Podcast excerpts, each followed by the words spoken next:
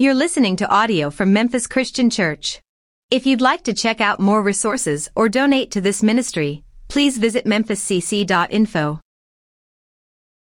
Amen. You can have a seat. Go ahead and grab your Bibles with me and open them up to Numbers chapter 13 and 14 as we continue to look at the account of God leading his people into the promised land. And in your F260 reading this week, you found them on the cusp of this land, this land that had been promised to their forefathers, to Abraham, Isaac, and Jacob, and this land that God had promised them he was going to lead them to when he brought them out of Egypt. You also read a part of Leviticus this week, Leviticus 26 that describes what these people could expect when they entered into this land if they were faithful and obedient. God said that they would have rain in season. He said that the ground would yield its fruit. He even said that they would have so much food that they would be finishing up last year's harvest when they would have to move it in to make room for the new harvest. He was talking about prosperity, having all that they needed. God said that they would be protected not only from their enemies, but even protected from wild animals. God had everything taken, taken care of. And then the most important thing that God says is that He would be with them and that He would walk with them. That He would be their God and they would be His people. This was the promise that God had given them, that God had been leading, uh, leading them toward. So before we get into this, I want us to do as we have been doing and just raise our Bibles up and pray as we open up His Word. Father, we give you the glory for your Word. We thank you that you have shown us who you are through this book. And Lord, we thank you that we are a church who listens, who reads, who seeks to know what it is that you want us to know. And I praise you for other churches like it because we know that it's through your church and the preaching and the teaching of this word that we will change the world. And so, Father, as we look at this story this morning, remind us of what it is that you want from us. Help us to learn the lesson from this people. God, this people who rebelled so many times, and how often have we rebelled? But Lord, help us to seek you out in all things and to trust in your word. It's in Jesus' name we pray. Amen. Numbers 13, starting in verse 1. The Lord said to Moses, Send some men to explore the land of Canaan, which I am giving to the Israelites. From each ancestral tribe, send one of its leaders.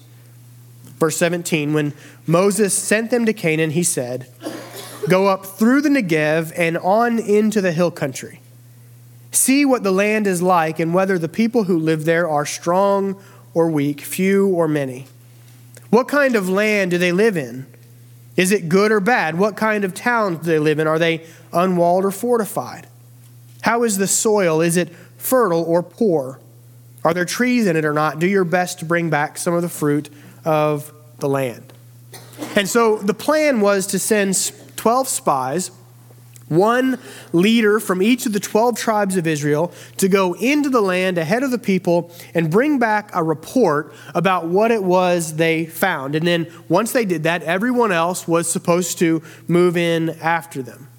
And at first glance, when we began Numbers chapter 13, it looked like this was a command of God, that He was the one who wanted them to go in and explore the land. But I want you to see something, if you turn in your Bibles just one book later, Deuteronomy chapter 1. Deuteronomy chapter 1 gives us a little bit of information about what's going on here. It gives us a little more insight and a little more perspective. The events of Deuteronomy take place 40 years after the events that we just read, these things that we're reading about today. And the book begins with Moses reminding the people of these things that took place those decades ago. Deuteronomy chapter 1 verse 20 Moses recalls what it was he said to the people. He said, "You have reached the hill country of the Amorites, which the Lord our God is giving us. See, the Lord your God has given you the land, so go up and take possession of it as the Lord, the God of your ancestors, told you. Do not be afraid and do not be discouraged. Now, notice that in Deuteronomy, when Moses recalls what he had said to the people there on the cusp of the promised land, the command was not to send spies into the land. The command was to go up and take the land. Moses says, God has promised this to you. This is already yours. So you be strong, you be courageous, and you go up and you take the land. Now, why is the account in Numbers? Why does it seem to be different than what we just read in Deuteronomy? Well, verse 22 in Deuteronomy tells us. Then all of you, the people, came to me, Moses, and you said to me, Let us send men ahead to spy out the land for us and bring back a report about the route that we are to take and the towns that we'll come to.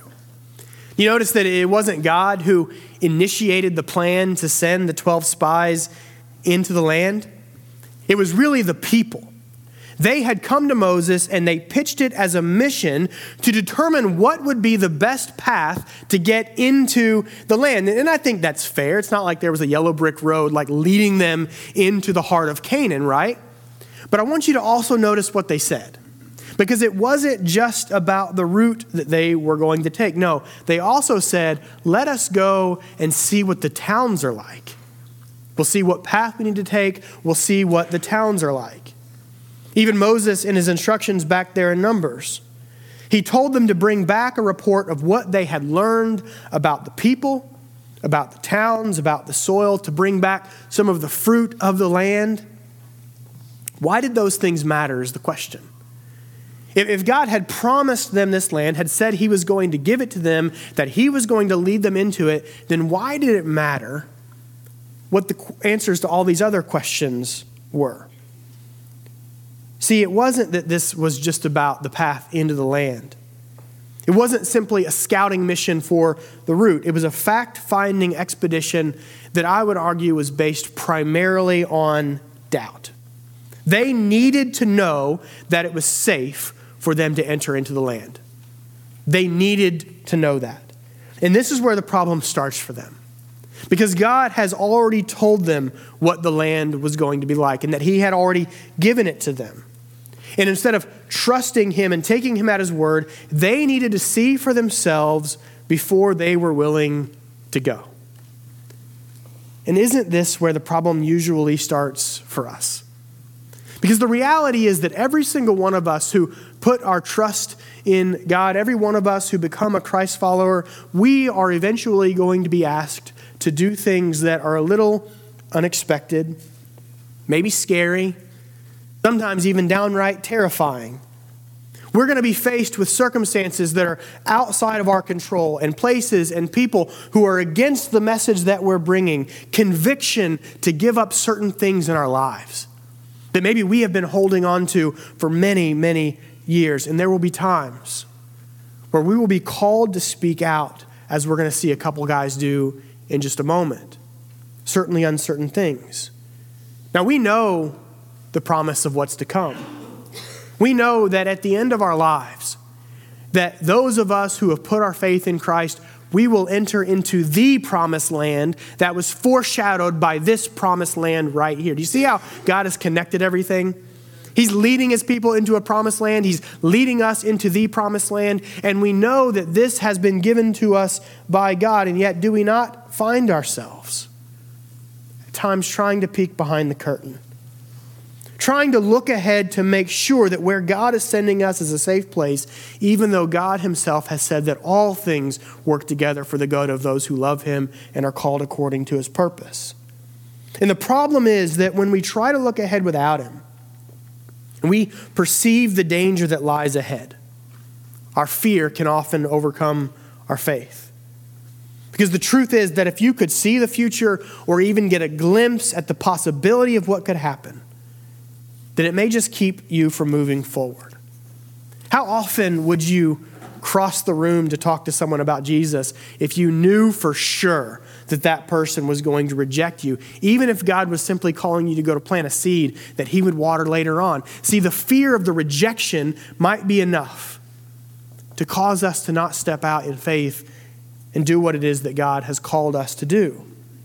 Now, the question that I, I asked myself of the text this week is why did God even sanction the mission?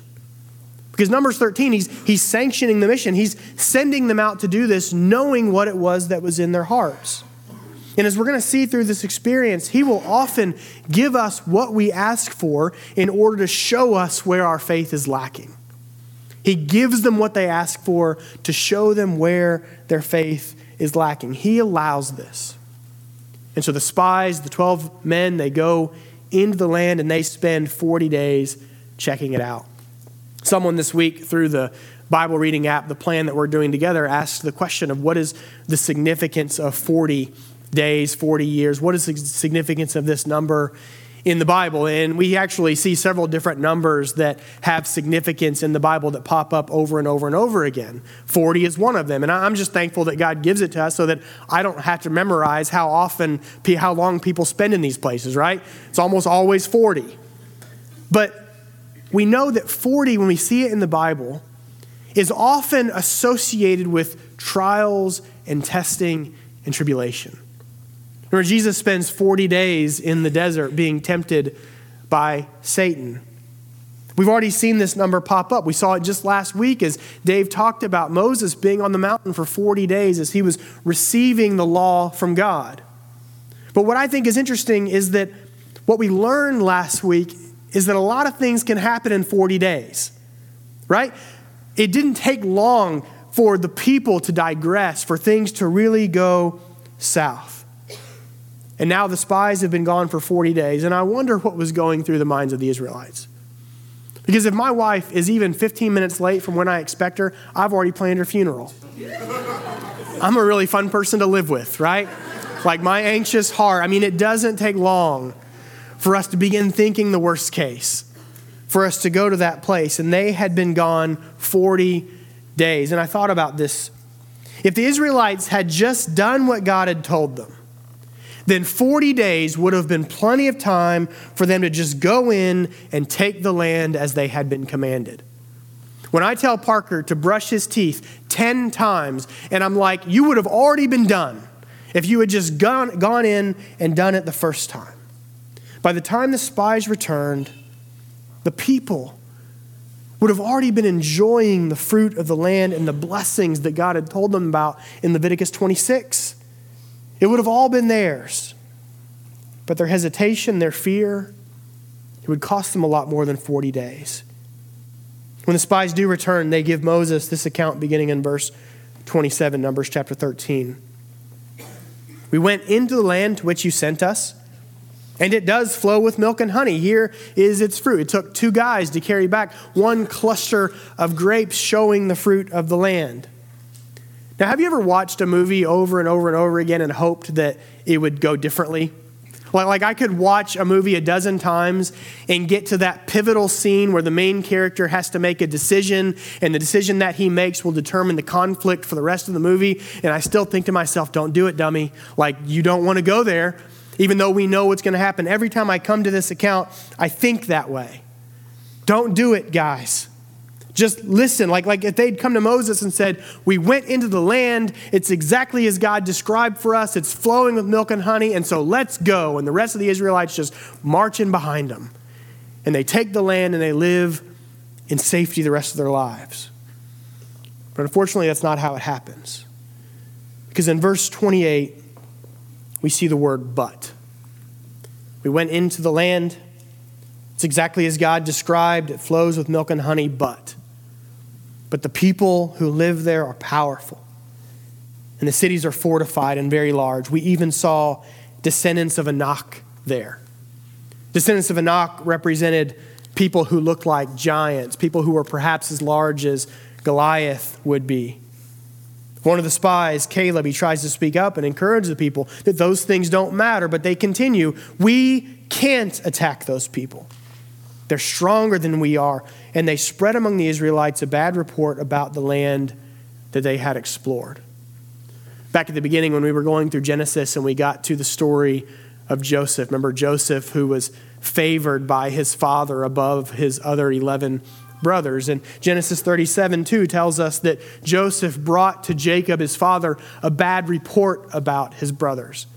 When we read that first, we, we might think that Joseph was just tattling on them for something that they had done. But Dave pointed out that perhaps it wasn't simply tattling, perhaps it was that he had brought a bad report, meaning an inaccurate report, about the things that they had done.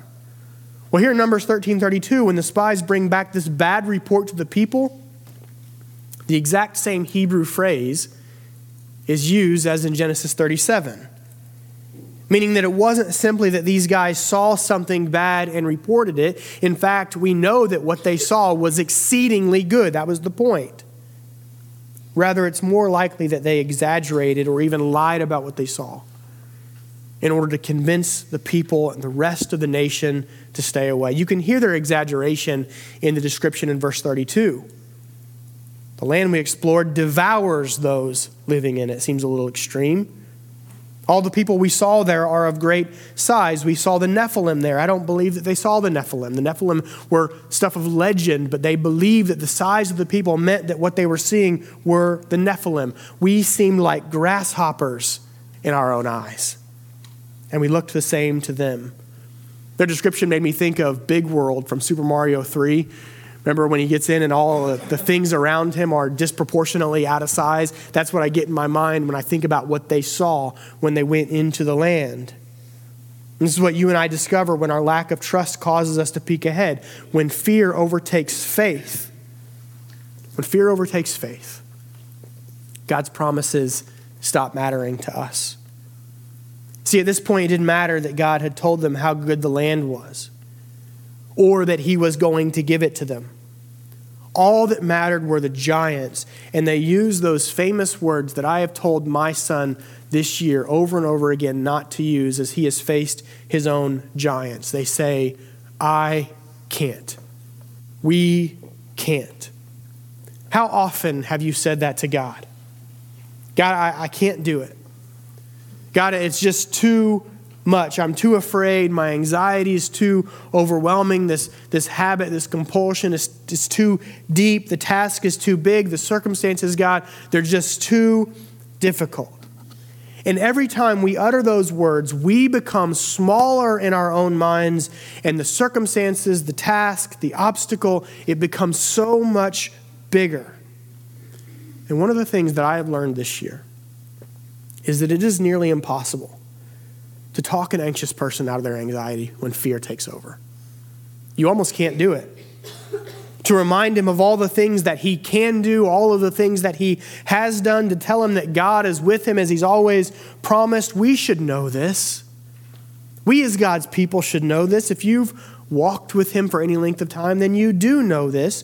And yet, there is a part of us that when we reach this point, the fear simply won't let go. Fear, remember that for the people, was a result of not trusting God in the first place.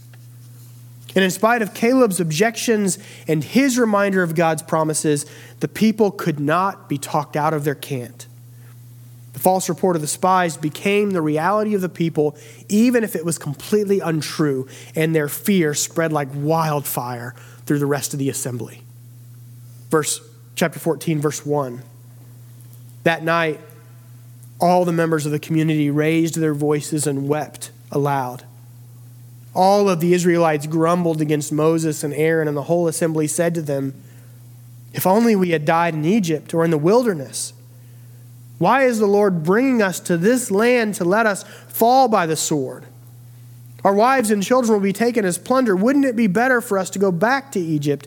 And they said to each other, We should choose a leader and go back. See, in their own minds and hearts, they were already defeated. And he asked the same question that they have asked every time things got a little difficult or it took just a bit of faith to push forward Why did you bring us out here? And in fact, in this case, they didn't just ask the question, they came up with a plan for what they were going to do about it. They decided that they were going to abandon the leadership of Moses and Aaron, they were going to assign their own leaders, and they were going to head back to Egypt. Now, what did Egypt represent? It represented slavery. It represented chains and harsh labor and mistreatment. And the question is, why would they want to go back to that? Because even though there was pain in Egypt, it was a familiar pain. They knew what to expect. And that was better than the uncertainty of what might be. Uncertainty, mind you, that was really no uncertainty at all. They had the certainty of what God had promised them. And yet, for them, they wanted to go back to what was familiar. Let me ask you how many times have you said in your own heart, This is too hard, I'm going to go back? I'm going to go back to what I once knew.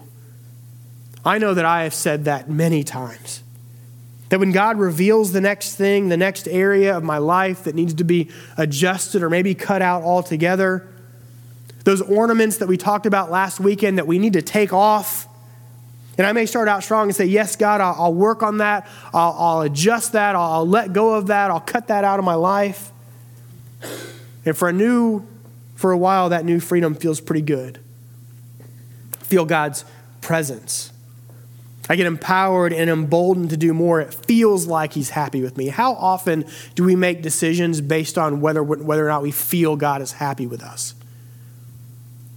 And I think to myself, I'll never go back to that place. This is, this is where I want to stay, God, right here where you have me. I'll never go back. But then that old temptation rises back to the surface. Or I wake up one day just angry for some reason, or anxious or depressed. Emotions are hard. Things don't go the way that I expect. I get disappointed. I'm faced with a challenge or a giant that I perceive to be too big. And what happens if I'm not careful? If I've not been trusting in God for every step of the way, if I've not been relying on His promises in those moments, what do we do? We turn back to what we know because we think it'll bring us comfort. We think it'll give us some kind of relief against this, this new thing that we're feeling. Even if it's a painful comfort, it's familiar, and familiarity is easier than the unknown. See, this is exactly what Satan wants.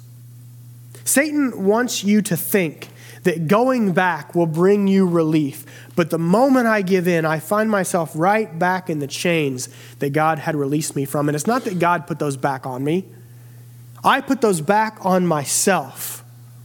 And it doesn't take long before I'm begging for freedom once again. And by God's grace, He will give me, He will give you that freedom if you turn back to Him and you, and you trust in Him again. But maybe you'll have to wander around for a little bit.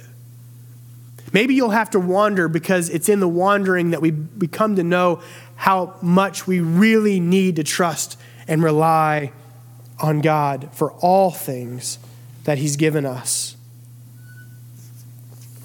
Joshua and Caleb, two of the spies who had gone into the land to see it firsthand, they understood this.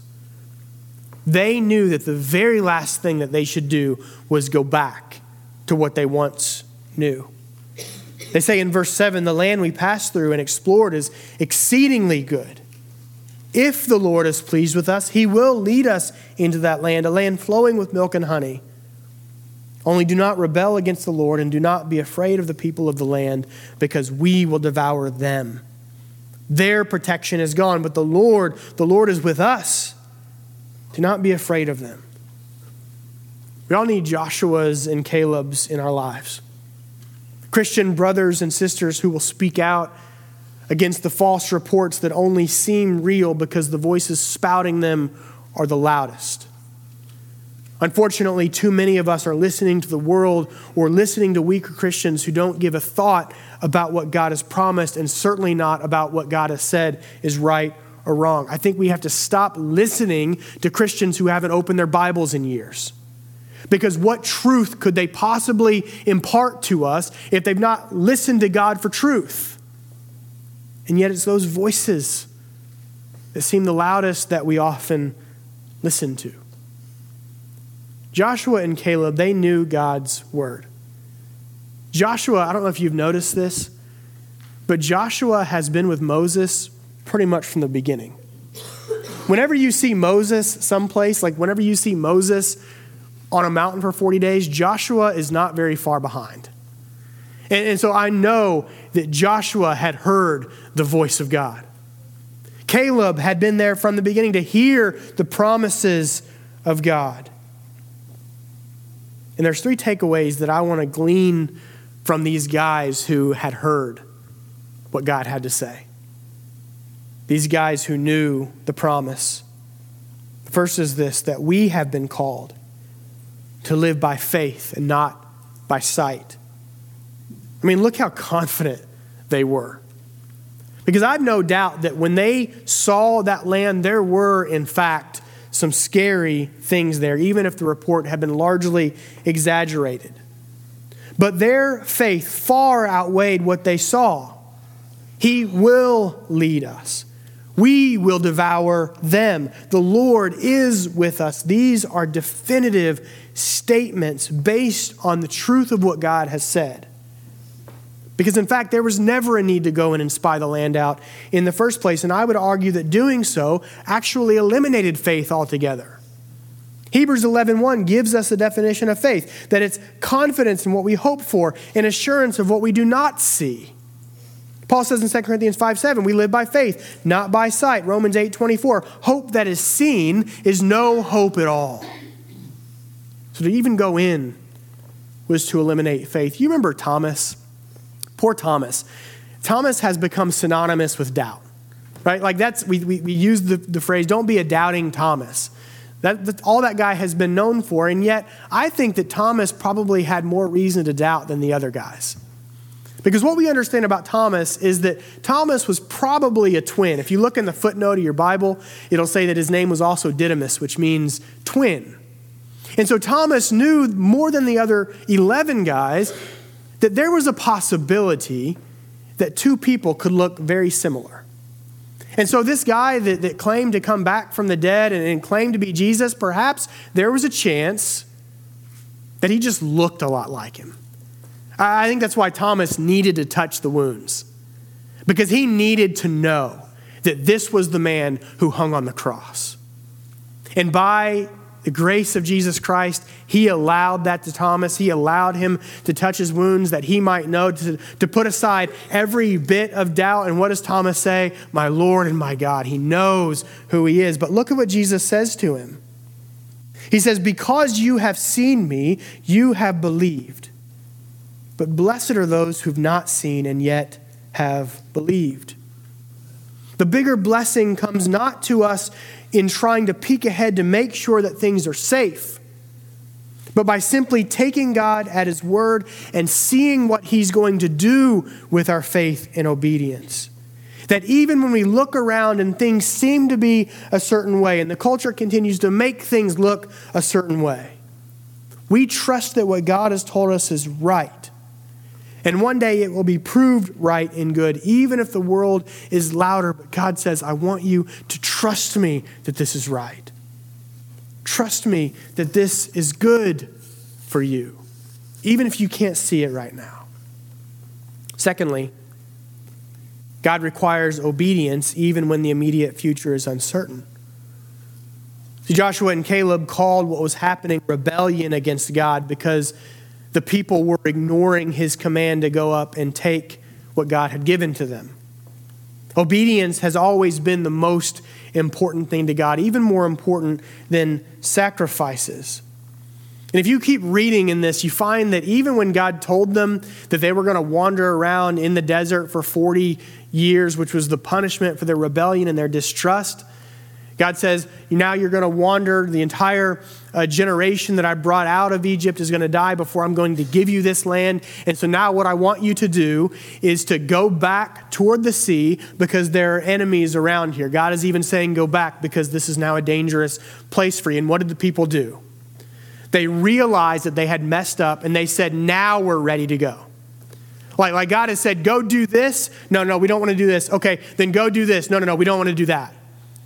So they're disobedient to God and they try to go up without God. They try to go up without the ark and without Moses, and they're easily defeated by the enemy. Disobedience. Why does God require obedience?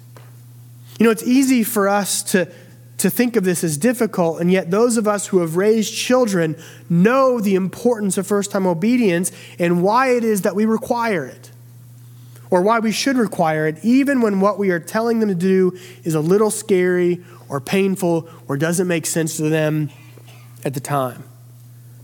Like when I tell Parker to do something simple like cleaning his room, which is a scary proposition. Like, I don't want to go into that place. I want him to do it the first time because there may be a moment in his life when obeying the first time is a matter of life and death. That perhaps there will be a time that I will need to tell him what to do and need him to obey immediately without asking why. I read the story of a dad who had taken his family to the Grand Canyon, and his little three or four year old daughter had climbed up on one of the walls and just on the other side was the drop. Can you imagine what would go through a dad's heart to look over and to see his three, four year old child standing on a wall and on just the other side is a cliff? First time obedience. He needed her to listen then because it was a matter of life and death. First time obedience in simple things is practice for the times where it matters the most to listen and respond. We must never forget that God always has a reason behind the things He commands of us, even if He doesn't immediately explain the why, and even if they seem a little unfamiliar to us, even if they involve some pain, right? God calls us to listen the first time. Third and finally, remembering what God has done in the past, it gives us courage to press on towards the future. Joshua and Caleb reminded the people if God is pleased with us, then he'll give us this land. Now, you consider everything that they had witnessed up until this point the powerful plagues that had led to the dramatic exodus out of Egypt and slavery. The parting of the Red Sea, which allowed them to walk on dry land as the Egyptian army pursued them, and then closing that back up over the army. To go into a desert and to be provided food six days out of the week from the sky or water from a rock. Even to be present there at the mountain as God thundered down in his glory. Think of the things that they had witnessed. You know, God never has to prove himself. We, we, we think that sometimes God does, but God never has to prove himself. But hadn't he proven himself?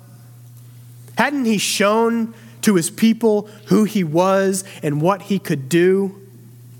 And we say, well, God doesn't do those kinds of things today. We don't see walls collapsing and enemies falling and seas parting. But if you've been walking with God for any length of time, then you know that's not true. We see those things happening every day. It's just that more than ever, we see them happening in the hearts of God's people rather than in the visible world around us, which I would argue is a much greater miracle than the things that we see around us.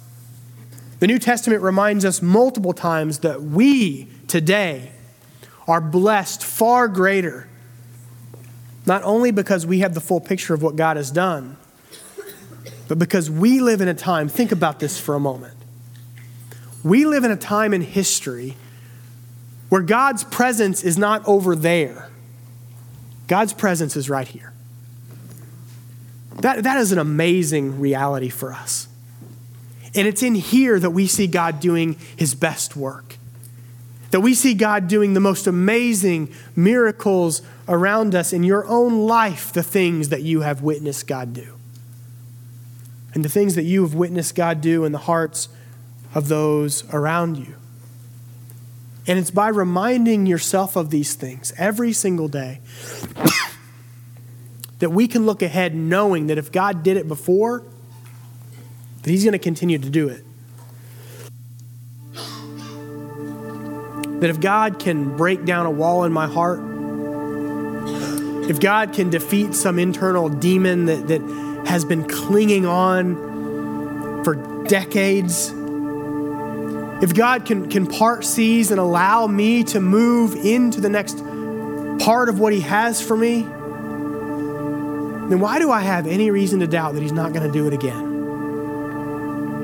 That He's going to continue to do all of those things, showing me who He is over and over and over again. The Israelites had to wander for 40 years in the desert because of this moment right here. God said that all of those who rebelled the entire generation that he brought out of Egypt, only their children and their grandchildren would be able to see this land. Moses himself wouldn't go into this land. They would have to wander in the desert until the entire generation died. And the question I have is when we stop trusting in what God has said, and we, we, stop, we start forgetting the promises that He has made and what He's told us that He's going to do, how often do we have to wander around? How long do we have to wander before we look back to God and say, okay, I get it now? Help me. Bring me back here. Help me to, to keep trusting in you for this. And by God's grace, He will continue to bring us back over and over and over again. That's what grace is. Grace says, I will, I will bring you back. But how many blessings do we miss out on when we wander? How many things do we miss God doing around us when we're in the desert? We're not anywhere near the promised land. So, my encouragement to you, if you are in that place, is to stop wandering, to put your trust back in God. Remember what it is that He's done already and what it is that He's promised to do realize that, that, our, that our faith is not lived by the things that we see, it's, it's lived by the things that we know to be true. And to put your trust in the God who can do all things for the good of those who love him and are called according to his purpose. Let's stand up and let's pray.